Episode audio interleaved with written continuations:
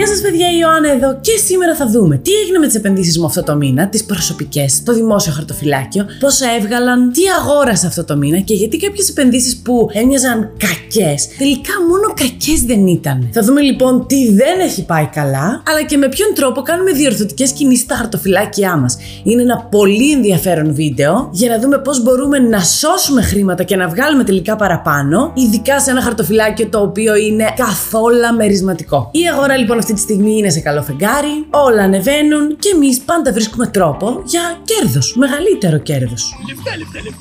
Λοιπόν, πάμε να δούμε πώς κινηθήκαμε. Το σημερινό επεισόδιο είναι χορηγία της αγαπημένης μου πλατφόρμας Work Early. Μόλις τελείωσα ένα course μαζί τους. Η Work Early μας εκπαιδεύει στους πιο σημαντικούς τομείς της αγοράς και μετράει στο βιογραφικό και τις γνώσεις μας. Και με κωδικό Ιωάννα25 έχετε 25% έκπτωση σε όποιο πρόγραμμα επιλέξετε να παρακολουθήσετε. Στο σημερινό βίντεο θα δούμε, όπως είπαμε στην αρχή, κάτι διαφορετικό. Αφού μέχρι τώρα κάθε μήνα με την ομάδα μου βρίσκαμε μετοχή, την αναλύαμε και αν μας έκανε και παίρνουσε τα στάνταρ μας την αγοράζαμε. Το Δεκέμβριο όμως κάναμε κάποιες διορθώσεις. Η τακτική λοιπόν που εφάρμοσα στο χαρτοφυλάκιό μου λέγεται Average Down και οι μετοχές τις οποίες την εφαρμόσαμε είναι η Realty Income και η Bristol Myers Squibb. Η μία είναι μείον 4% και η άλλη μείον 18,4%. Καταστροφή. Οι επενδύσεις ξαφνικά δεν είναι για εμάς. Όχι, καμία καταστροφή. Έτσι κι αλλιώς το σύνολο του χαρτοφυλακίου παραμένει θετικό, χωρίς μάλιστα να μετράμε καθόλου σε αυτό τα μερίσματα που μπαίνουν κάθε μήνα στην τσέπη μας. Και που είναι και ο βασικός μας στόχος, άλλωστε, σε αυτό το χαρτοφυλάκιο, τα μερίσματα, ανεξάρτητα από το αν η αγορά είναι πάνω ή κάτω, εμείς πληρωνόμαστε. Και που και οι δύο μάλιστα αυτές μετοχές που είναι τόσο κάτω, μας έδωσαν μερίσματα κανονικότατα. Μάλιστα η Realty Income με το που την αγοράσαμε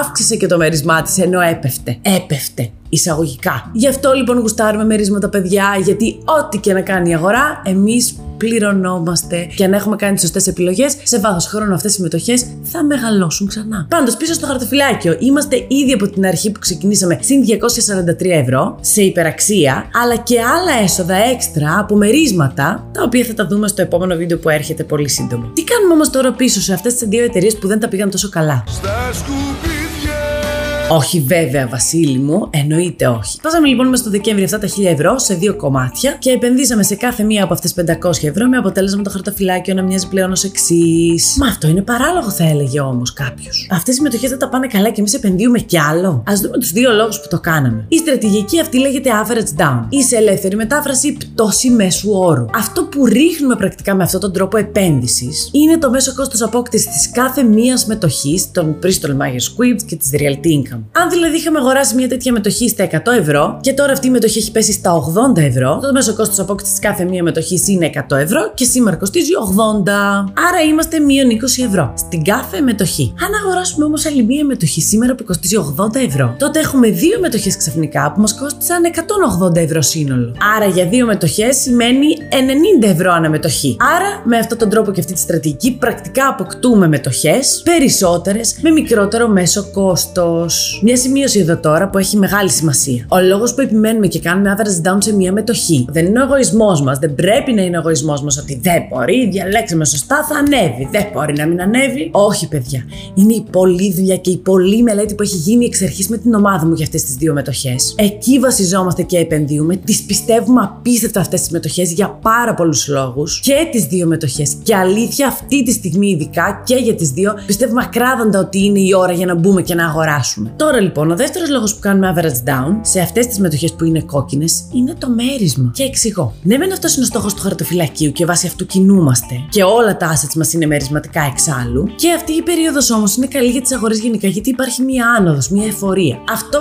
είναι καλό για τις επενδύσεις αξίας, αλλά μας πονάει στο μέρισμα. Ο λόγος είναι απλά μαθηματικά. Μια μετοχή που δίνει ένα ευρώ μέρισμα και κοστίζει 100 ευρώ αποδίδει μέρισμα 1%. Αν η ίδια τώρα μετοχή πέσει στα 50 και αποδίδει μέρισμα 1 ευρώ, τότε ξαφνικά έχουμε απόδοση διπλάσια, δηλαδή 2%. Άρα, όσο πιο φτηνή είναι μία μετοχή, εφόσον δεν αλλάζει τη μερισματική της πολιτική, τόσο μεγαλύτερο ποσοστό μερίσματος παίρνουμε εμείς. Και αυτό ακριβώς συμβαίνει και με τις δύο μετοχές μας που κοκκίνησαν. Δεν άλλαξαν το ποσό μερίσματος ανά μετοχή που μοιράζουν, αλλά έπεσε η τιμή τους. Άρα, ποσοστιαία, έχουμε καλύτερο μέρισμα, καλύτερη απόδοση για τα χρήματά μας. Να το δούμε με ένα ακόμα παράδειγμα. Επενδύοντας 1000 ευρώ στη χή μετοχή, πήραμε 10 κομμάτια. Αυτά μου δίνουν μέρισμα 1 ευρώ έκαστο, άρα 10 ευρώ συνολικό μέρισμα. Αν τώρα η τιμή παίζει στα τα 80 ευρώ αγοράζω 12 από αυτές τις μετοχές με τα 1000 ευρώ και περισσεύει και κάτι. Με αυτές τις 12 μετοχές όμως, εγώ παίρνω 12 ευρώ μέρισμα. Άρα στα 1000 ευρώ έχω μερισματική απόδοση 1,2% και όχι 1% που είχα πριν. Ε, σε συνδυασμό λοιπόν των δύο αγορών όμως, της πρώτης και της δεύτερης, έχω απόδοση μερίσματος 1,1%.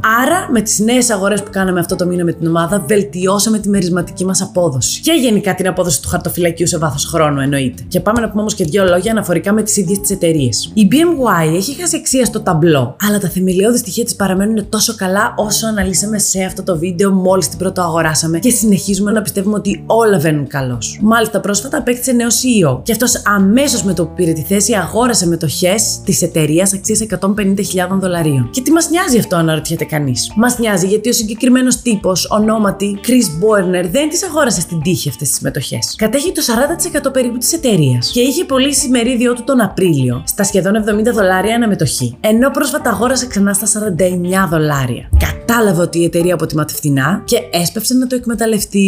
Και το ίδιο ακριβώς έκανα και εγώ με την ομάδα μου, θα το ομολογήσω. Τώρα, τι να πούμε αναφορικά με τη realty income; Η πτώση της φαίνεται να οφείλεται όπως είναι λογικό στα αυξημένα επιτόκια της Fed, η οποία με αυτόν τον τρόπο πολεμά τον πληθωρισμό. Όταν αυξάνονται τα επιτόκια, εταιρείες σαν τη realty income βάλλονται πρώτες γιατί το real estate, η βασική ενασχόληση δηλαδή της realty income, βασίζεται στο δανεισμό και το χρέος για να αναπτυχθούν. Όταν τα δάνεια λοιπόν γίνονται πανάκριβα με επιτόκιο 7 και 8% στα στεγαστικά, όπως είναι τώρα στην Αμερική, λογικό είναι μια τέτοια εταιρεία να δυσκολεύεται. Όμως από το 2024 υπάρχει η πεποίθηση ότι τα επιτόκια θα αρχίσουν να πέφτουν, γιατί η μάχη κατά του πληθωρισμού επιτέλους φαίνεται να κερδίζεται. Άρα σίγουρα να μένουμε βελτίωση για τη Realty και αλήθεια είναι μια μετοχή που τη λατρεύουμε. Και ο συνεργάτης μου, ο Χρήστος, ο Τσούνης, έχει επενδύσει επίσης τη Realty Income. Οπότε ναι, την βλέπουμε με πολύ καλό μάτι και ελπίζουμε αυτό το average down να μας βγάλει πολλά χρήματα και να δώσει πολύ μεγαλύτερη αξία στο χαρτοφυλάκιό μας. Κλείνοντας, σε όλα αυτά τα διαδικαστικά, πάντα έχουμε κατά νου ότι εισπράττουμε παιδιά μερίσματα. Καλά τα πάνω και τα κάτω των αγορών και οι τακτικές διορθώσεις του χαρτοφυλακίου, αλλά σαν το ζεστό χρήμα κάθε μήνα στην τσέπη δεν έχει. Και το χαρτοφυλάκι όμω μας δίνει ακριβώς αυτό. Τώρα και αγοράσαμε σε καλή τιμή, περιμένοντας την άνοδο, και θα έχουμε μέρισμα κάθε μήνα στην τσέπη μας. Αναμένω ερωτήσεις ή απορίες για τόσα είδαμε σήμερα ή ιδέες για επόμενο βίντεο. Αυτά από μένα σας φιλώ και τα λέμε αύριο.